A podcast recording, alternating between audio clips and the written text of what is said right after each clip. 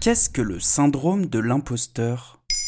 Merci d'avoir posé la question. Dans le contexte pandémique, le télétravail est encouragé partout où il est possible. Cependant, un phénomène s'est vu accroître particulièrement dans ce contexte, le syndrome de l'imposteur. Ce syndrome, aussi appelé syndrome de l'autodidacte, est un complexe qui se manifeste généralement au travail et qui, à terme, peut conduire à un burn-out professionnel. Selon le Journal of Behavioral Science, 70% des personnes dans le monde souffrent du syndrome de l'imposteur à un moment ou à un autre de leur vie. Un chiffre interpellant.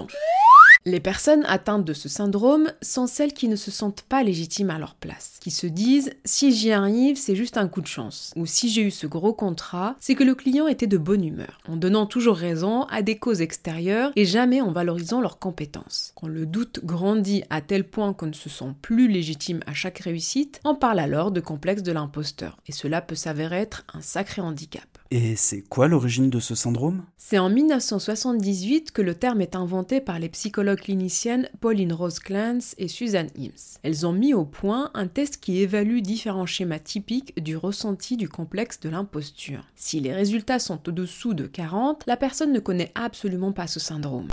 Si le score est autour de 60, le syndrome peut exister de temps en temps.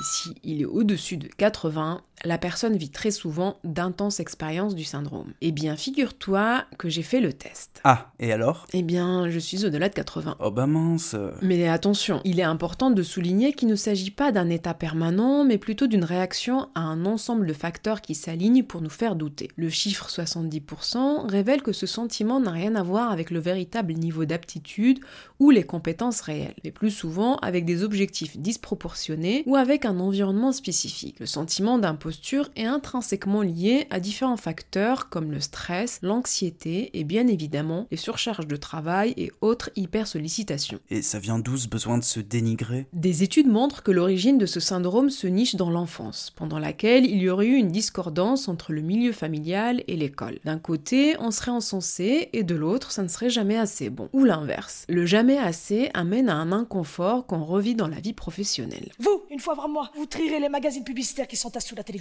Et toi, tu ramasseras les oiseaux morts qui s'écrasent contre les vitres dans le jardin qui s'entassent par terre. Le doute peut être légitime à un moment ou l'autre dans notre travail. C'est quelque chose de sain. On doit accepter qu'on n'est jamais parfait tout le temps. D'ailleurs, cette humilité est préférable à l'arrogance. Elle a comme conséquence positive qu'on accepte par exemple de faire une formation, d'évoluer et pourquoi pas changer de vie. Est-ce qu'on pourrait dire qu'il y a un profil type du syndrome de l'imposteur? Les personnes atteintes de ce syndrome sur travail sont très performantes. Comme elles ne s'estiment pas légitimes, qu'elles se sentent moins bonnes que leurs collègues, elles vont en faire plus que, jusqu'au burn-out parfois. Surestimer les compétences des autres est une autre façon de se situer en bas. On s'était demandé avant que tu arrives si, en attendant la fin des travaux, tu voudrais pas aller dormir ce soir avec tes sœurs dans une de leurs chambres. Non, mais ça va pas. Par ailleurs, nous ne sommes pas tous égaux face au syndrome de l'imposteur, puisque d'après une étude, les femmes seraient davantage exposées que les hommes, le résultat direct des inégalités des sexes dans le monde professionnel. Il peut également se constater chez les personnes représentant une minorité, car cela favorise le doute sur sa légitimité. Bon, et comment se débarrasser de ce syndrome? Il est important de commencer par comprendre l'origine de ces doutes, d'apprendre à reconnaître ses succès et admettre qu'ils ne sont pas uniquement liés à la chance, mettre de la nuance dans les jugements qu'on porte sur soi-même, éviter les cycles d'autodévalorisation et être fier d'être soi-même, avec ses compétences et son intelligence. Ne pas chercher la perfection et accepter les compliments avec simplicité. Accepter vos accomplissements et au besoin, notez-les. Lorsque vous essayerez de vous convaincre que vous n'êtes pas à la hauteur de votre rôle, vous aurez toutes les